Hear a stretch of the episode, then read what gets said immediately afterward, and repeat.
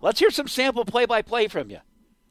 And you can use North Carolina. George McCray up over the football. The Orlando Apollos here leading 73 to nothing over the Memphis Express here in Spectrum Stadium. We're just beginning the fourth quarter. And Jordan McCray, the former UCF Knight, now up over the center. Ball first and 10 from the 25 yard line for the Apollos as we start this fourth quarter.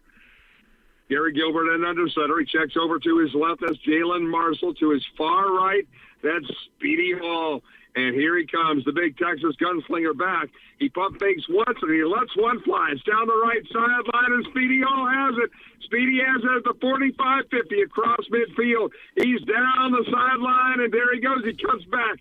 Dodges one, two express, and now he flips it back to Jalin Marshall and the Buckeye running down the left sideline. Five, three, two, one.